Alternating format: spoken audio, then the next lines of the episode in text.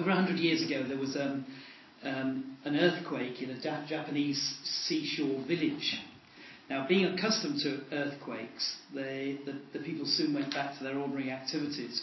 But above the village where the earthquake happened, an old farmer was watching from his house and he looked at the sea and the water appeared dark and acted very strangely. Um, he knew that really something serious was about to happen. There, was a strange movement of the wind, and um, the, the, the, water began to run away from the land. And the old man was well aware what this meant. His one thought was to warn the people of the village. He called his grandson, uh, Bring me a torch and be quick. And uh, in the fields behind him lay a great crop of rice. He piled you know, it was all gathered. He piled the, the, the sort of bags, the sacks of, of, the rice together, and he lit it. It was worth a fortune, but he set fire to these sacks of rice. And, um, and then he, he ran to get the, the bells in the village pealing as loud as, as he could. And, and people said, Oh, he's mad, he's mad. But as they started to climb the hills to see what was happening, the sea began to rise like a huge high wall, and we, we know the devastating effects as it tore into the, the village down below and destroyed their houses. Uh, apparently, he saved about 400 people, and uh, he stood among them. He was the poorest of the poor now, uh, and yet he was with them as one of them, and they were deeply grateful to him. Now, we know about tsunamis. I don't know that I really understood what a tsunami was till, what was it, 2004, Boxing Day, I think it was that, that particular day. Um, our gospel is centered around the sacrifice of the Lord Jesus Christ, our Saviour. And Christian commitment is based on self sacrifice for the Saviour. We can't, as I said in the last session, we can't add to anything that the Lord Jesus Christ has accomplished. But nevertheless, we can say, okay, I have certain rights, but I'm willing to lay them down if need be. And, and in the context of 1 Corinthians 9, Paul gives us six reasons why he could be paid as a preacher. It's quite interesting. Uh, if you look at them, verses 1 to 6, he says, I was an apostle, or I am an apostle. Uh, verse 7, he says, Look, isn't this the usual custom? Whoever goes to war at his own expense who plants a vineyard and does not eat of its fruit, or who tends a flock and does not drink of the milk of the flock. In other words, it's a normal custom. Then, thirdly, verses 8 to 11, he says, Look, this is the law of God. You know, you don't muzzle an ox while it treads out the grain. It should be able to eat the, the ox. Is God concerned about the ox only? Well, he is concerned about the ox, but he's got, he's, he's got a deeper principle here he wants to get across. And then, fourthly, yes, it was, it was done for others. And, um, and no, if they've been paid, why shouldn't I be paid? Then, fifthly, it was the usual religious pattern, verse 13, that you, you gain from what you're involved in. And then um, verse 14, the sixth point, is that even the Lord Jesus commanded that those who preach the gospel should live from the gospel. Now, the interesting thing is, so he has six reasons why he has every right to be paid, but the interesting thing is, he then goes on to say, But I am waiving that right. Waiving the right to a regular salary. And in so doing, he's actually giving us an insight into the supreme cause of the gospel, which he says, okay, I have the right to certain things, but they can go by the way because actually I am all about the exaltation of the Lord Jesus Christ. Let me decrease, let him increase. Now let's look at it a little bit more carefully, having skipped over those verses briefly. There is in verse 12 an awful, awful possibility. Look at this. If others are partakers of this right over you, are we not even more? Nevertheless, we have not used this right, but endure all things, lest, look at this, lest we hinder the gospel of Christ. What a terrible possibility that I who owe so much to the Lord, I owe my life as well as my salvation, I could actually hinder the gospel. I can advance uh, sorry, I can hinder the advancing of the cause of the gospel. And one of the ways in which it can, it can be done is by having a wrong attitude towards money. Ananias and Sapphira. You know, they were hindering the cause of the gospel. Simon the magician. And the Apostle Paul, aware of this, said, Okay, I'm going to refuse the salary. And we know he works as a tent maker, etc. And uh, he could have charged for the gospel. But he said, No, I don't want to charge for the gospel. Now, as an association, um, we, we have sort of guiding principles, and you know, we, we said that we live by faith. But it is an issue for us, isn't it? As do we approach trust funds for money or not? And um, you know, do we actually mention our needs to people? And uh, we, we've tried to grapple with these things from the Scripture. But certainly, the Apostle Paul is saying, I could have earned money, but I'm not going to do so. I am about proclaiming the gospel, whatever the cost to me. Dr. Ironside, who I think was at Moody Chapel in the 1950s or so, and uh, an interesting sort of man. He would take great chunks of scripture. He would, he would expound the scriptures, but he'd take several chapters at a time for one sermon. It's a different sort of style, and very interesting. But uh, he regularly announced when the offering was being taken at the church, he said, We ask God's people to give generously. If you're not a believer in Jesus Christ, we don't ask you to give anything. In fact, we have a gift for you. It's a new life through the Lord Jesus Christ. it's a great way of putting it. And um, uh, if you look at verse 27, uh, here the Apostle Paul is determined to do God's work with integrity. I discipline my body and bring it into subjection, lest when I have preached to others, I myself should become disqualified. All right? And, and uh, I, am going to discipline my body. I'm going to make sure, oh, Roger Carswell, they do a word for you. Don't expand it too long. You'll feel so guilty. That, uh, that I'm going to try and make sure my body isn't hindering what the aims of my life are, you know. So I do feed it. And I, and I do give it sleep once in a while, but um, not as much at night as I should do. And uh, I make New Year resolutions about exercising as well. Sorry? Do you exercise? Do I? Yeah, I do actually. I, am fairly regular in exercise. I exercise the right foot on the accelerator, and I, I, I uh, exercise my jaw as well, quite, quite regularly. Um, okay, but that's about it. I wouldn't want to die on some Bridgend pavement trying to shuffle around pretending I'm jogging. It really wouldn't be. What's wrong with Wales? Sorry? What's wrong with Wales? Well, I wouldn't want to do it in Yorkshire either. I wouldn't want to do it anywhere. so, um, and, and, of course, the famous verse in 2 Corinthians chapter 4, verse 5 we do not preach ourselves, but Christ Jesus the Lord, and ourselves your servants for Christ's sake. Uh, there was a, an experience I had some years ago, maybe 20 years ago now. I was asked to speak to the Wesleyan Reform Young People's annual conference at Swanwick, and they gave me five titles taken from a book of the Bible, I forgot where it was now. And I had to prepare these five talks. They came and talked to me, talked with me, and went through it, etc. And uh, it was great to be there. 250 young people in whom I could input something spiritually, I hope. And um, Saturday night they had a band and a concert, etc. The treasurer came to me on the Sunday afternoon and he said, Roger, we just want to give you a gift with some expenses. I said, thank you very much. He said, well, he said, I think what you'll find you're being given is, is, is adequate. But he said, I am resigning. He said, uh, as treasurer, he said, um, uh, what you have been given is fine, but we gave you five talks to prepare. I don't know how long that took you to prepare. You've been here all weekend. But the band that came last night and did what they always do for two hours hadn't to prepare anything particular. They've done done it so many times. They have been given, I think he said, three times what you've been given because they charged. And he said, I just do not agree with it. I'm resigning as treasurer. It was an interesting point, and I forgot what I was given. I'm sure it was adequate. Um, but uh, it's an interesting point, isn't it? Is, is it right to charge?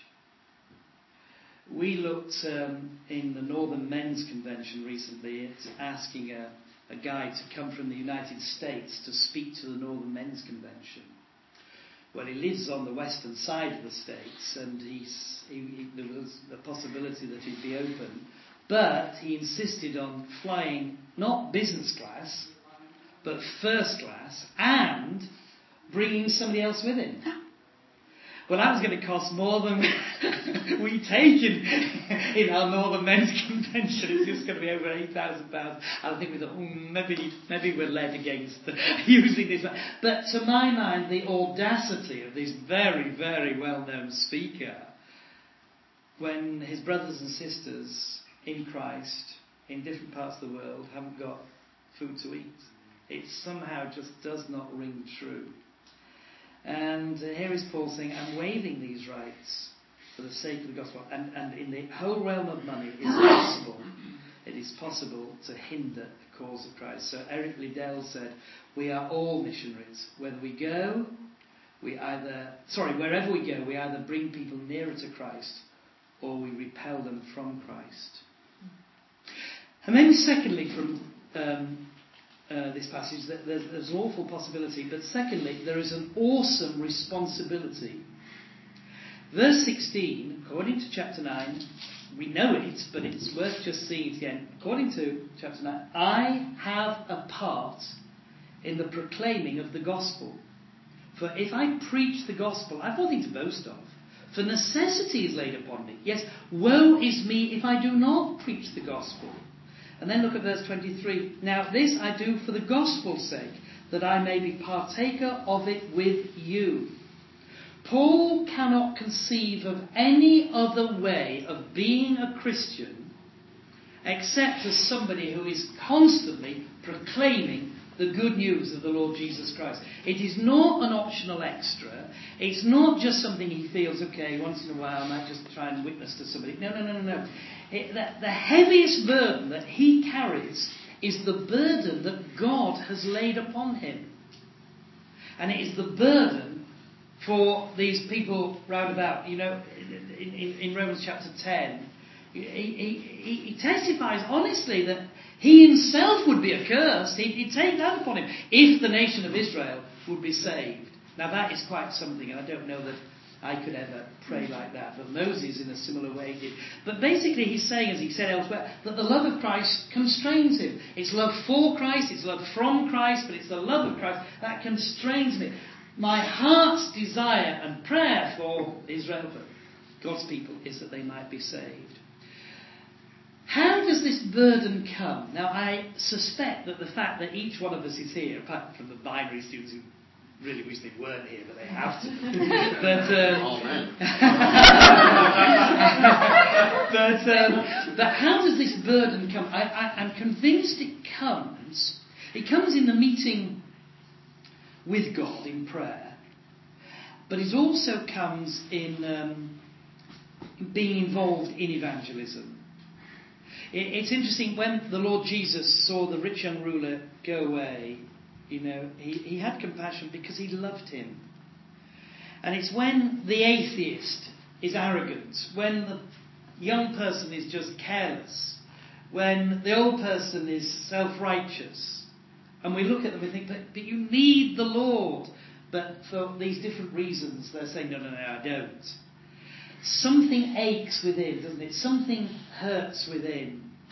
Um, when the plane went down from Buenos Aires to Paris couple of days ago, yeah, my immediate thought is always, I wonder how many were Christians and I wonder how many were lost there. And, uh, and, and so it goes on. This, this burden that God has given us, it only comes when when we're involved with non Christians, praying for them, working for them, etc., working for them to become Christians.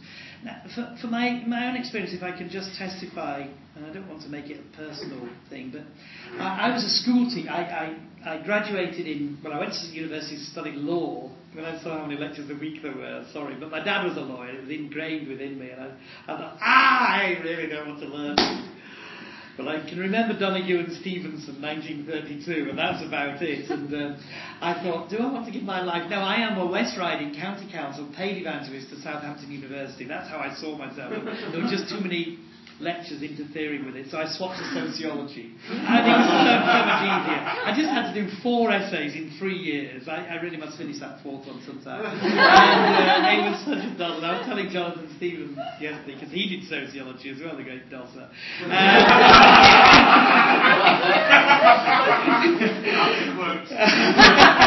to be studying Peter Berger's introduction to sociology the night before my finals shows how much work I did in sociology. But anyway, and I went into the finals exams like a snow-covered tree. I'd crammed all night, not drinking coffee, but eating it, you know. And I went in, and it, it, if anybody had shaken me for any reason, talk to me about anything else, all the facts would have just fallen to the ground and I would have been lost. But anyway, there we are. But I, I, I, I, taught for a number of years. I don't know quite how, because I never trained as a teacher. I never studied the subject I taught. But anyway, I taught. In those days, they were desperate for teachers. And, um, uh, but actually, more and more, as a school teacher, I was going out night by night and weekends preaching the gospel. And eventually, there grew within me a sense that I, I should not be school teaching. I enjoyed teaching most of the time. You love and hate everything, don't you? But most of the time I, I loved teaching. But actually, I felt, no, God wants me to work as an evangelist. And I began to push doors, and there were one or two openings that were offered, but no, nothing ever seemed quite right. And there was an intensity of, of God wants me to be an evangelist. And when I talked to people who were dismissive of it, because I grew up in a sort of Christian environment where they really didn't believe in people becoming full-time workers. And they all said, oh, Roger, it's just a lazy option for you, and this, this sort of thing. But inwardly, I knew that wasn't the reason. I knew God wanted me to work full-time as an evangelist. And um, I found as well that many of the sort of pleasures of the world lost their pull I taught for 11 years. If you told me when I began teaching that I would become concerned to climb the ladder of success even in education, I would have said, no, no, I'm not really interested in this. I just want to get the gospel across. But it was amazing as a teacher how you begin to feel, mm, I do want promotion. And when you're overlooked, you, you know, I could just throttle a head teacher and um, I nearly did once, but that's a different, not, not literally, but verbally. And, um, and um, to my mind, nothing could equal the value of seeking to win souls for Jesus Christ. And, uh, uh, uh, uh you know, the, the, desire to make money. I, as a school teacher, I wasn't exactly making a fortune, but um, but then to work as an evangelist, it wasn't a, a, a, salary raise, I can assure you. And, and yet it didn't seem to matter. Didn't matter at all because there was something more important. And um, I found then that as this restlessness, this broodiness within increased, I had to go away and seek the Lord and say, God, do you want me to work as a full time evangelist? And the moment came when I felt, I've just got to do it. And I remember going to see the headmaster and uh, saying to him, um, Mr. Hasley, I've just come to say I'm, I'm, leaving, I'm handing in my notice. And he said, No, I didn't know you were looking for another job. He said, Well, I said, I'm not going into teaching, I'm going to work as an evangelist. And immediately he said, Who's going to pay you? I said, Oh, I'm sure God will look out. Roger, you've got a house and a car and four children, a wife. I said, Yeah, I am aware of that. And, uh, I said, I'm sure God could look after it. He said, Well, will you go and speak to the Bishop of Wakefield about it? I said, I'll go and speak to anybody, but I am handing in my notice. And, uh, and uh, I walked out of the headmaster's study that day feeling a bit like Bunyan did when he describes Christian losing the burden. You know, a, a burden had gone. I knew that was the right thing. Um, let me quote from a missionary. When we arrived in 1937, there were no doctors, no hospitals, no drugstores, no preachers, no communication, no telephones, no aeroplanes. There was just one boat every 10 days, weather permitting.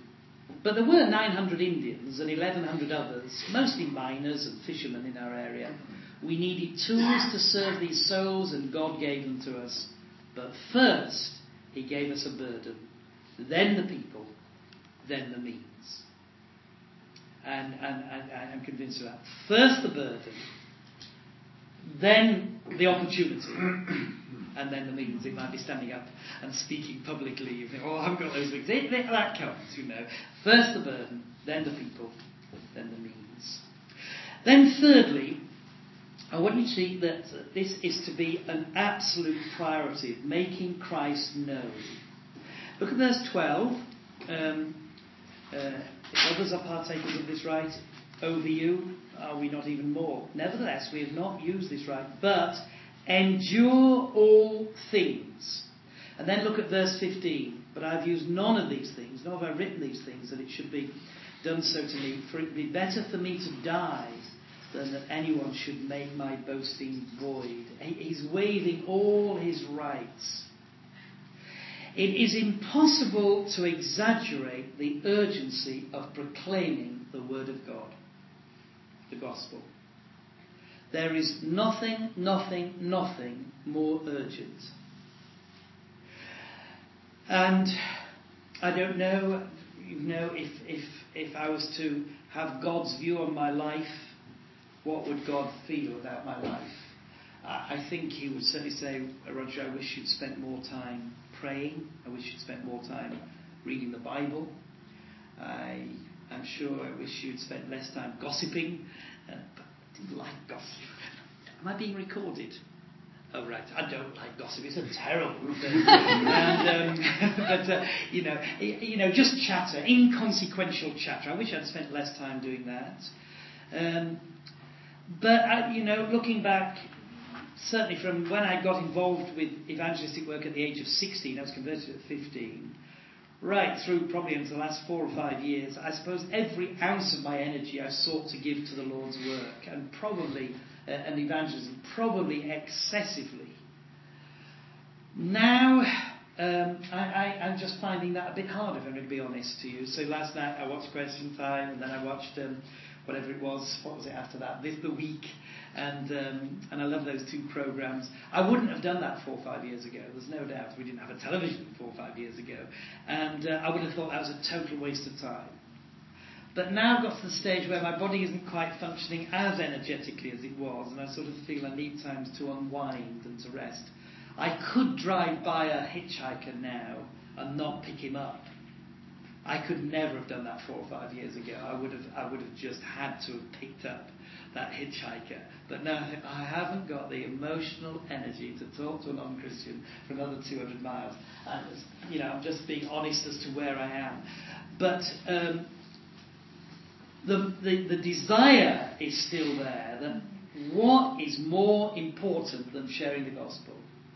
And um, maybe that's not been the healthiest thing I've, I've done in my life, but I've sought with every ounce of energy and you know the time that God has given me to make Christ known. Maybe that has been unbalanced, but I would like to think it'd be possible to live a life where everything is focused on making the best evangelistic message available to all.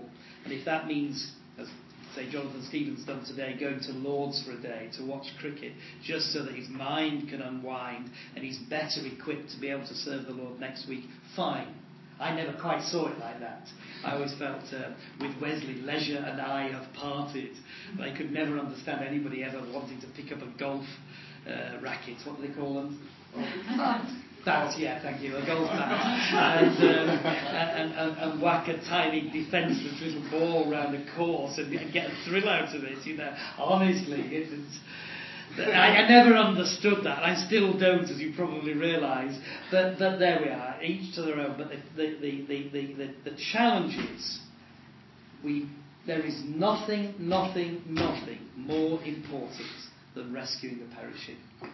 When I used to do beach missions down in St Ives in Cornwall and uh, had some wonderful times there over many years. And the coxswain of the lifeboat was a Christian.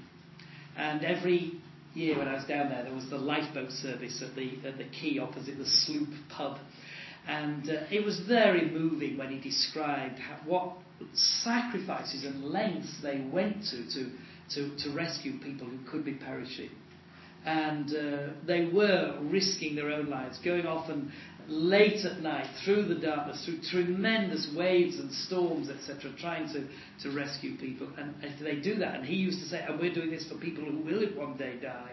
And he said, Christ came and he gave everything because he knows there's, knows there's eternity at stake. But you know, if you'll do that to rescue somebody in that sort of situation, surely, surely we must be willing to sacrifice for the cause of Christ. Isobel Kuhn, if you've never read her, missionary to um, Laos, Thailand, I think it would be now, is it? Is it? Uh, what is it? Um, still Laos. Is it still Laos? Okay. Still. She wrote uh, she was an American missionary and very, very real. But she said, I was inwardly grumbling about the lack of opportunity to get out and preach, tied as I was to language study and household duties. What is that in thine hand? He, the Lord, asked me. Servants, peddlers who come to the back door. There's always somebody in your hand. Start with them first. Uh, sometimes we have to lay aside immediate opportunity for the bigger vision, for the bigger goal. But there will always be somebody. There'll, always be some opportunity. What else is important to us? Surely the most important thing is the glory of God and the winning of souls. And then, fourthly, want you to note that there is. Um, oh, so that is the absolute priority. I should yield my rights to the cause of the gospel. Fourthly, there is an astute activity here. And we must be flexible for the cause of the gospel. Look at verse 22. To the weak I became as weak, that I might win the weak. I have become all things to all men, that by all means I might save some. He set aside his rights that he might somehow save some. He didn't parade his liberty to the Jews, nor did he impose the law on the Gentiles. There was a flexibility about him. Verse 19, look at it. Uh, that I might win more at the end of verse 19. Verse 20, that I might win the Jews. Verse 22, that I might win the weak. And verse 22 again, that I, by all means I might save some. And then look at chapter 10, verse 33. Just as I also please all men in all things, not seeking my own profit, but the profit of many, that they may be saved. There is a strategy in evangelism which refuses to be distracted by other avenues of service and and even, dare I say it, it's important to be on committees and all the rest, but, but refuses to be distracted by committees and attendance of this, that, and the other. And no, no, no. I am going to keep myself focused on winning more the Jews, the weak, anybody. But my experience is that through my Christian life, the flesh or Satan has had a thousand and one other distractions. And, um, you know, you want me to go into this, want me to do that, want me to do the other, etc. Uh, Hudson Taylor said, if I had a thousand lives, I'd give them all to China. I've always been very challenged by that. Because if I had a thousand lives, I, I, I, wouldn't mind one, just to see if I could make money in business. I don't, I don't know. I also, if I had a thousand lives, I'd like to give, I don't know, some, I think, to go and work amongst the really, really poor and to try and alleviate poverty.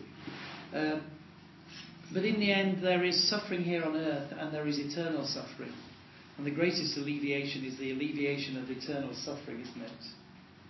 Now, don't misunderstand, they often go hand in glove. And those who are giving themselves to alleviate physical, present sufferings, I'm not saying wrong, but there must always be that recognition that there is eternal suffering as well. Let me quote again, this is now from James Fraser. On the human side, evangelistic work on the mission field is like a man going about in a dark, damp valley with a lighted match in his hand, seeking to ignite anything ignitable. Here a shrub, there a tree, here a few sticks, there a heap of leaves. Um, take fire and give light and warmth long after the kindling match and its bearer have passed on. And this is what God wants to see little patches of fire burning all over the world. Lovely? You know, I, I, I, I would love to turn the world upside down tomorrow, or today, or even yesterday would be better. I'd love to hear everybody. Uh, I, sorry, I'd love to be able to speak to everybody. I can't do that. And people don't want to listen to me anyway, and they, they you know, etc. But I can impact my little world, and you can do the same. And what, 20 of us here now? Actually, we, that means we could impact 20 little worlds. It might be the street where we live. It might be the area where we work. It might be our family. It might mean going to um, some place overseas and working there just to have a light that will continue when we have to leave. But to be able to ignite the light of the Lord Jesus is a wonderful thing. Or to change the metaphor, to be able to cast gospel seed here, there, and everywhere, and let the Lord perhaps send somebody to, um, I don't know, tend it and uh, maybe water it, and He then give the increase.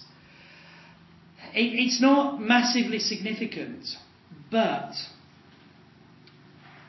God is responsible for the breadth of my ministry. I am responsible for the depth of my life. I can look at others and they have much, much better opportunities than I have. But for whatever reason, and it might be my own foolishness, I don't know, uh, but, but God is responsible for how many opportunities He wants to give me and how big they're going to be and how influential and etc. My responsibility is to walk closely and deeply with the Lord. Then He can open doors and um, He can give opportunities. I suppose what this passage is saying is that Paul is saying, yeah, I, I have my rights, and, and actually there are rights here in many areas. He starts on money, but he goes on to others. But he's saying, no, there is something of utmost importance, and that is getting the gospel out.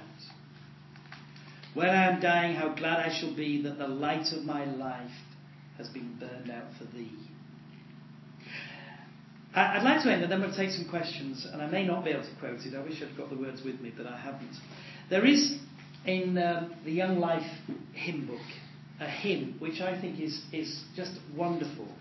It's 299, and I'm going to try, I can't maybe get the first verse, I don't know the second verse. Uh, but the third verse I do know, and I should be able to remember that one. But, but listen to these words. Um, I can't even remember how it begins, just a minute. Um, I'll give you the third verse and chorus in a minute. Um, um, uh, the first verse has got it. It'll come back to me when I get the first line. Let me give you the, the final verse. Just listen to these words.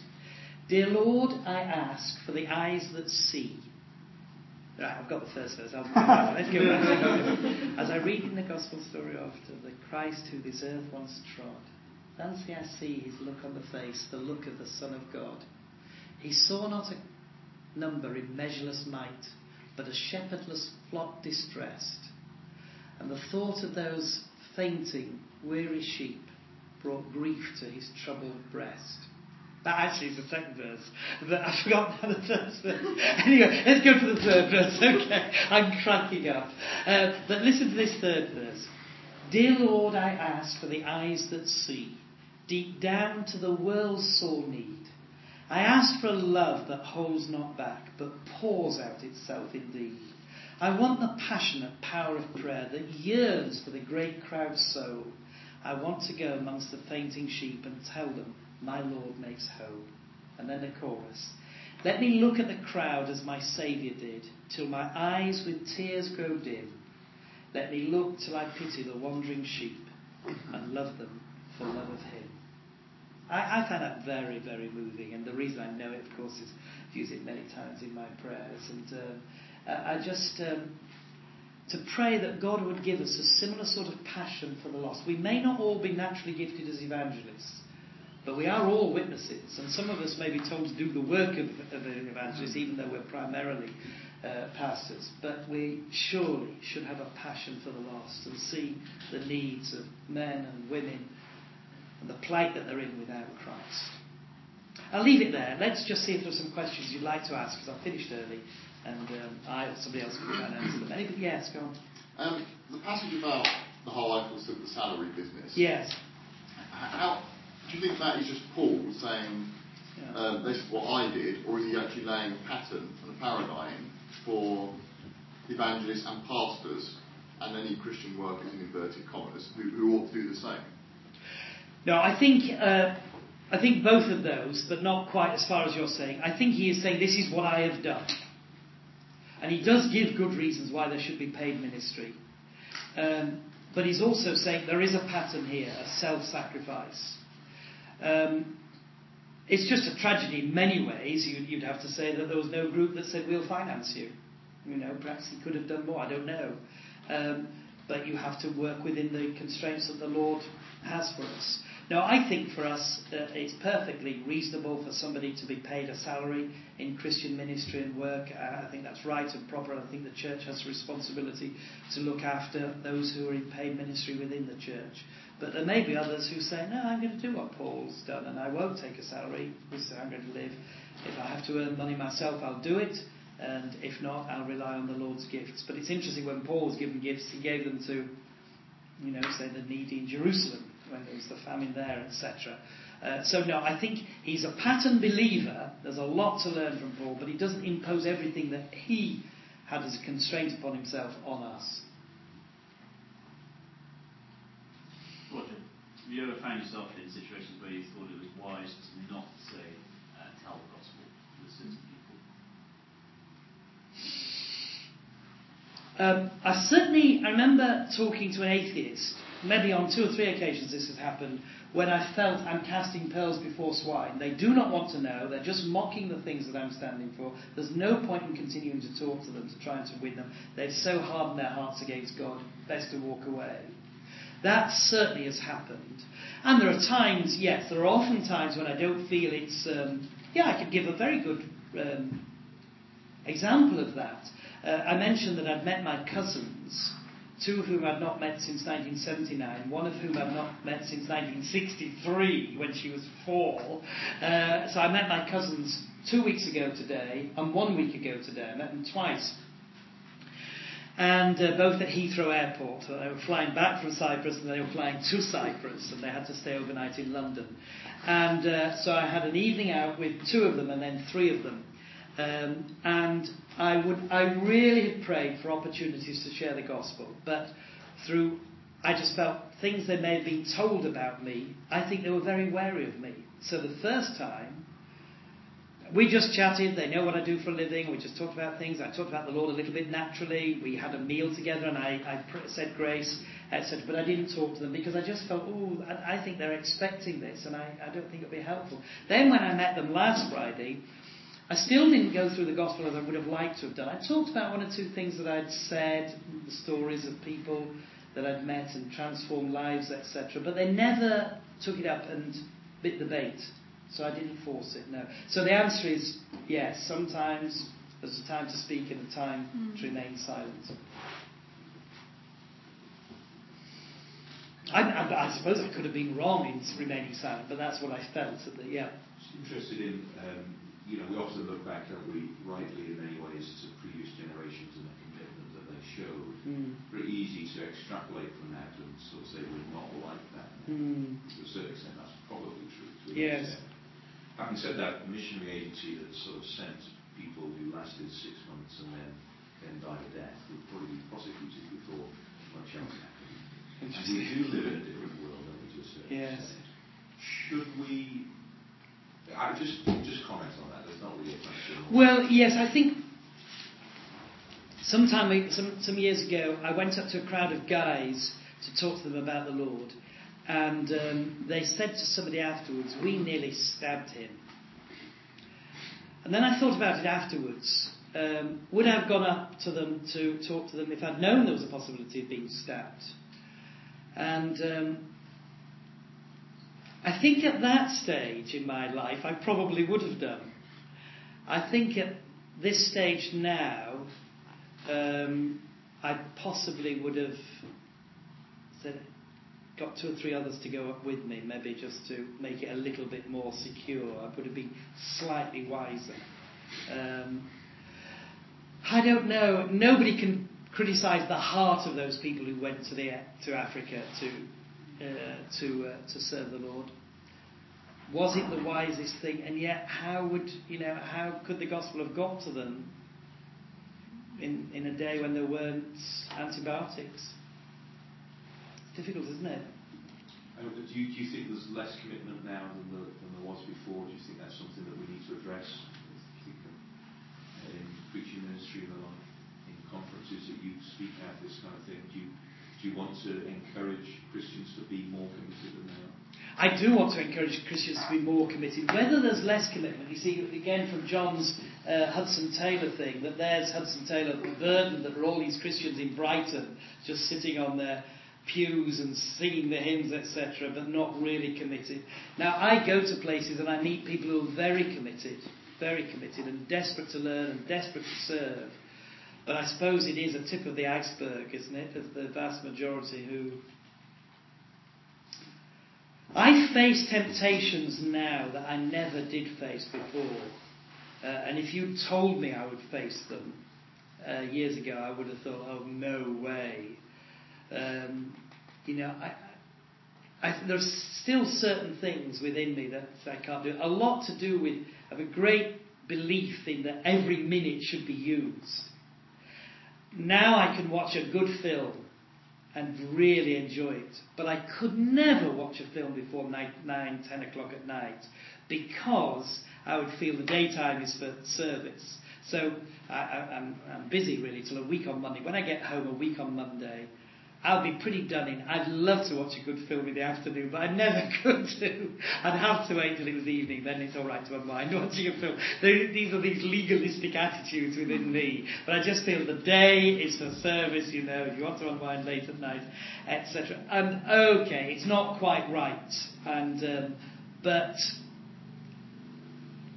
the Lord knows the heart, I think, and even if I've got it wrong, which I suspect I have the Lord knows the heart as I think how I, what to answer. There, there is, you know, a balance between being, the Bible never calls us to be irresponsible, mm. but it does call us to be self-sacrificial. Uh, I remember having chatting with somebody once and I know reasonably well who was just looking at my diary. It was a particularly busy patch, and her comment was, know, "This is going to hurt you here, here, and here if you do do this." And I, thought about that and I thought, well, I don't think I'm being irresponsible. But if the Bible calls us to sacrifice, sacrifice has got to hurt. It's, it's not really sacrifice if it's easy, it doesn't cost you anything. And I do think we've lost that we've become so. I, I guess it's a bit of a pendulum swing that you know we've been so concerned with being responsible, which is which is good. It's good to be responsible, but so concerned with that that we've anything that costs us anything has become irresponsible. Uh, and for, for example, I sat in a, a church meeting once, one of the most depressing hours of my life, and went to the church meeting. Um, one of the good things about being itinerant, you very rarely have to go to. and uh, and it, was a, it was a meeting on evangelism, which is why they invited me to give some ideas and some input. And we bust around some ideas. I gave some, people from the church gave some. Every single idea, without fail, was shot down with something along the lines of. Um, uh, Uh, people in the congregation don't have time to do that. We're too busy, or they won't really want to do that. Every idea, we ended the meeting with nothing. And the church, as far as I know, has not done. This was four years ago. I stayed in touch with the church. I haven't done any, any evangelistic things since then. And there was this whole idea, oh, that that'll cost us something. Oh, so perhaps we shouldn't do that. Can we find anything that doesn't cost us anything? Because we couldn't, we didn't do anything. Can I, can I just say one thing though, that people have different gifts within the church, and I think evangelists are a strange group of people in that their whole focus is in getting them, you know, getting the words out and reaching people. But we have the gifts of help as, as one of the gifts given by the Holy Spirit. And I asked somebody once, um, can every gift lead someone to Christ? And he said, well, they're the gifts of the Holy Spirit, which is there, they're there to glorify Christ. So, really, essentially, the answer is yes. So, within the church congregation, you might have somebody that's serving Christ with their whole heart by taking old women shopping or by looking after a lonely neighbour. Absolutely. Or, so Absolutely. I think sometimes for evangelists, that's all we see is going out and spreading the gospel through our, our words. I know it's the way we live as well, but there are many aspects to the church, and I think sometimes we can put a heavy burden on a congregation um, because we all expect everyone to evangelise, when in actual fact they could well be serving God in their own way. Yeah, but the way they um, serve them still requires sacrifice. Uh, yes, it does. We, we don't always see their, the sacrifice of what they're doing because they might be in the background doing things that aren't necessarily very obvious to the rest of us. I'm not, I'm not saying there isn't laziness in the church or that we, should, we shouldn't be doing more, but I think sometimes we can actually for evangelists, I think we can be very condemning of other people within the church congregation. I, uh, I think I mentioned, was it yesterday, that there are 27 gifts listed in the New Testament. And I once read a study which listed all 27 so that people have these specific gifts. Say the evangelist is one, but helps is another. And yet, linked to these, these 27 were commands in the New Testament for us to do all of these. So even though the 20, 26 of the 27 may not be my gift, nevertheless, elsewhere in Scripture, I'm told to do each of the others. Um, so I'm told to be involved in the ministry of helps. I'm told to be a good administrator, etc. Uh, it may not be my prime gifting. I'm told to give, uh, and so on. Um, but yes, I think I, I, wouldn't. Obviously, I'm speaking about evangelism at the moment, but I wouldn't want you to get the impression that there isn't, there aren't loads of ways to serve the Lord. There, there, there are, um, and I think sometimes the church leadership isn't very helpful in utilising the gifts that mm. people have got. As an old man who packs my prayer letter, and has been doing now for about 20 years, and um, I went first of all to see him and his wife to thank them. She's died now, but he does it himself now. Um, to thank them for packing up my prayer letter because it's quite a big job, folding various things, putting them all in, sticking stamps and, and labels, etc. And I went to see him, knocked on the door, and he opened the door, saw me, and I'd gone to thank him. He said, Oh, Roger, come in. Thank you for giving me a work to do for the. And so there are people who want to serve and don't mm. quite know how. And for you know church leaders, I really think there is a responsibility to say, right, here are people. How do we best utilise their gifts? Mm. Yeah, but I'm, I'm quite interested. Um, self-sacrifice goes hand in hand with any form of Christian ministry, particularly evangelism, and particularly, I guess, being away from your family and mm. in pastoral ministries to a lesser extent. But there's a, there's a real sense in which when you sacrifice in ministry, you sacrifice as a family. Um, I just wonder how, how you deal with that, particularly with your children as you bring up, just practical wisdom on, how we help them see. We're sharing in the suffering for the sake of Christ, but also sharing the glory of. Just practical wisdom on dealing with that.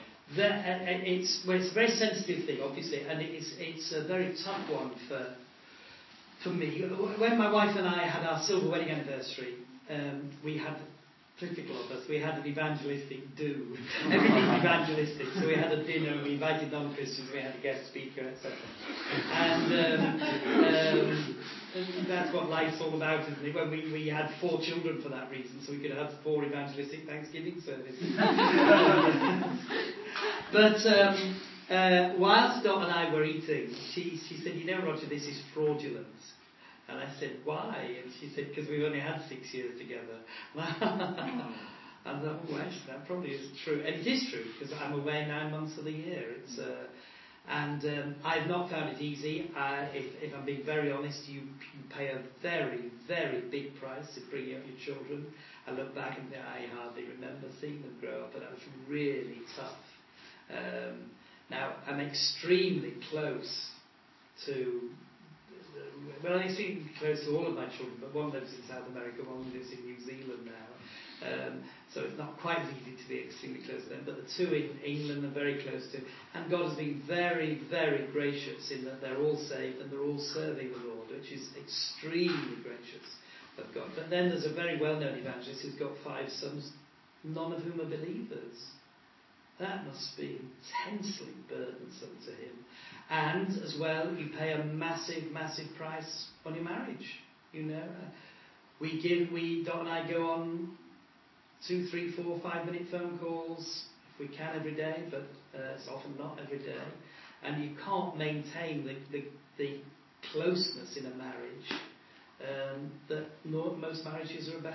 Um, now, Dot would say, she said it all along, but I find this much harder than they do. when I get home, Dot always says, When are you going away? and, um, and, and, I find it incredibly hard. Um, I get desperately lonely. I struggle with depression anyway in a, a very debilitating sort of way. I take strong medication for that. I see a psychiatrist very regularly over it. And, um, so there, there, are emotional issues which are bound up in me personally, but I find it very difficult but a very strong sense that, that this is what God called me to do. Now, I think there'd be some people who would say, no, God wouldn't call you to do that. He's called you to be a good husband, mm. you know, and, um, well, in eternity we'll find out who was right. And I don't say that smugly, maybe they are right. Don't know. And I don't easily recommend people to do itinerant evangelism. Um, and I think possibly the, um, the better thing is to itinerate in a locality uh, so that you can be back home, you're not being away from home a lot of the time. Does that mean, Roger, you would change, if you had to do it again, would you change? Well, I, yes, the trouble is, Paul, when I started, there just weren't evangelists around. Nobody was employing evangelists, nobody was encouraging evangelists to and so I don't think I had any alternative really. Um, but if I could start now, I think the better thing to be would be to be an evangelist, uh, either in a very. I think the best job that anybody's got is Rico. You know, that is fantastic. He's got a good church which finances him, so that's not a worry, which makes him accountable, which looks after him, where he can minister where things are going on, but they also give him the freedom to go out and do other missions. And I think that's marvellous. But there aren't many All Souls churches around. You know, there are not many churches that can afford to do that. Um, uh, so I, I think ideally there needs to be a smaller patch. Um, I think that's ideal. See, even Billy Graham, who's away from home a lot, I'm not minimising the sacrifices he made, but very often his, his wife and his children would come with him. But now, I don't know whether this is being recorded, but it, it's tragedy the way the children have turned on each other and the marriages have broken up. And you sort of think, oh dear, is this because Samuel? Well, you read about Samuel going on a circuit, don't you? He had he used to go back to Ramah, which was his town, but then he'd go on a, a prophetic circuit of villages and towns. But he lost his children. And I, I just feel so grateful to God that our children are saved. But if I was sitting here now and saying, This is how I've lived and my children are lost, I don't know what I'd do. Yeah. Can I pick up on that a bit? Yeah. People have said to me, you know, it's all very well for people to self sacrifice and yeah. to go to the mission fields, but it's wrong of people to take their kids from Hudson Taylor to, you know, four children to die. Carey, you know, similar story. Yeah. Um, you say about that, you know, our children, I guess along the lines of what Rob was saying, our children are joining in with that sacrifice. Is it right for us to put that upon them as fathers? It's a good question. Again, now, my, my wife Dot was always very supportive of what I was doing, and she would never be negative about Dad going away. She tried to encourage the children to pray about what Dad was doing. It's only two days' time, he'll be coming back soon. And I used to bring them presents when I came back and this sort of thing. And um, uh, Leith Samuel, bless him, who, who bless him, he's, he's in glory now. So uh, I'm not praying for the dead, honestly. Leith, Leith Samuel wrote to me. My, my, wife had cancer in 1986, and he wrote me a letter, and he pleaded with me to to leave itinerant evangelism to look after Dot. And um, um, I talked to him about it, and I said, I just so strongly believe that God has called me to this. Now, he may have disagreed, actually, I don't know, he didn't say if he did, but he said, uh, in that case, Roger, he said, May I recommend that you write a long letter to each of your children every week and to your wife? I never did do that because to write a long letter takes a long time. But from that day onwards, um, I wrote a postcard to my children every day and to my wife. Then the children began separating. One went to university, so I had to write one to them, one to the other three. And eventually I was writing five postcards a day to, to the family because they're all scattered. And I've basically kept that up, not as much now because of mobile phones, but I talk to my children, apart from Emma in Argentina, which is difficult to make contact with, but they, otherwise I talk to my children most days to my wife, and I'm in constant touch with them even now. And I think, therefore, if you are going to be away from your family, you've got to make up. Try and give them extra time. So we used to play cricket in the garden. Remember, We got a garden on the drive, really. And um, uh, when I was back home, and we loved it. And uh, we, you know, this sort of thing, they loved it. I loved it. So we were trying to make up, but it wasn't easy because when I was home there, you had to answer the correspondence and da da da, etc. But I just tried to. Um, give them extra time, extra treats. There are lots of fathers who are away uh, at work all day and then come back and don't give their kids any time, just sit in front of the telly or whatever it is, or go to the pub. Now that's not right. We've got to be exemplary as fathers whilst being willing to sacrifice, but recognizing that children have they need a dad and to try to give them that. Uh, that, that dad. I used to pray when I was away, quoting the Psalms, Lord, will you be a father to the fatherless while I'm away?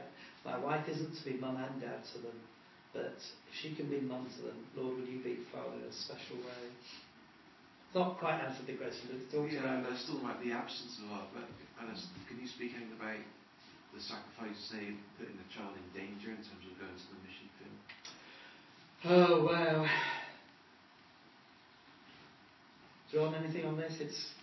I think, you know, part of it is that if we we're confident that God has um, that there's something that God wants us to do, then we can trust Him to look after our family uh, in that, and to know that that's that's what's best. At the end of the day, I, I don't. Um, we don't have any children yet, but I, when we have them, I, I don't know what will be the best for them. I, I just don't know that, but the Lord does know that. And so I think if we're if we're seeking to be obedient, to be prayerful, to be as good a, a parent as we can be, then we can trust the Lord uh, with our uh, with our family uh, to, to do what is right uh, for them. That's what I think. The gospel would never have advanced if it wasn't for human sacrifice, would it? But very easy to say that. But I remember, though, this chap lost a child through dysentery in Tanzania. He worked with MAF. Um, but he said, you know, there are a lot more dangers here at home electric plugs, busy roads, etc., for children than there are out in Africa. Which is interesting. We sort of don't think that, do we? But. Mm. Very, very interesting. Yes. I was just going to ask, um, what are some, or of you can um, answer this, what are some of the um, extreme dangers that you might find as, uh, as an evangelist, particularly male, on you're alone? You mentioned sometimes you feel lonely and all these things. Um, I just you know think of some of the you know, leaders that have fallen to various vices um, for various reasons. Um, how sensitive are you to these? Well, they, they, they summarised, oh, sorry, we going to say, they're summarised with three S's, and three S, I'm trying to remember, but um, self, silver, and sex are the three S's. The three S's, I suppose it's females, um, self, finances. finances, and what would it be for me? Uh, fame. Fame, finances, and female. So it's the same three. Um, um, um sex. I'm not exactly the greatest looker in the world, am I? it's never been a big issue for me. Women have never come flocking after me. oh, which is a shame, really. and, and, the girl I married was blind. no, she's not really. But, um, but I think she thinks I was when. Anyway, never mind. I think she thinks she was when she met me. Well, no wonder you get depressed that you put yourself down all the time. um, I have had a rule. Uh, I haven't been able to keep to it strictly all the time, but I more or less have kept to it. I'd never be alone with a girl. Um, so when I, for instance, on Monday I met a girl, lady worker at um, Highfields, and uh, we went out to a cafe and had coffee there, and I'd always do that. And when I had a secretary, uh, I've never I've tried never to be alone with them. Not that there's ever been any issue of any of them throwing themselves at me, but. Um, and then, secondly, um, silver. it's not usually an issue in Britain. it might be in the States, but it's not usually in Britain. Again, that's. You know, I've had sufficient to keep me going. There have been times when we've prayed and we've had nothing, and the Lord has provided. Uh, but we've, we've never been in a position where it could have ruined us, I don't think. And then what's the other one? Self uh, pride. uh, we are all naturally proud, proud, aren't we? But I haven't got much to be proud about. and it's a funny thing when people sometimes come up to me and, and you need feedback after a sermon. If, if nobody gives you any feedback, it's quite concerning. Um, and there's a church I go to where nobody ever says anything, but they do invite me back for some reason. But if, if people come and say, oh, Roger, that was wonderful, or whatever it is, it doesn't do anything for me. I don't know why, but it just doesn't. But if it did, um, I, uh, Corrie Ten Boom, you know Corrie Ten Boom? She used to say, when I go around and preach or speak to you, Thursday, um, people used to, as it were, come up and say thanks very much, that was wonderful, what a blessing it was, etc. She saw, she said, I treat that as if they've given me a rose, and at the end of the day, I love to give back to the Lord a bouquet of roses. In other words, if somebody says, oh, that was a great word, you don't say, no, it wasn't. But I say, well, praise God, you know, and uh, but then at the end of the day, Lord, I give you back all the praise.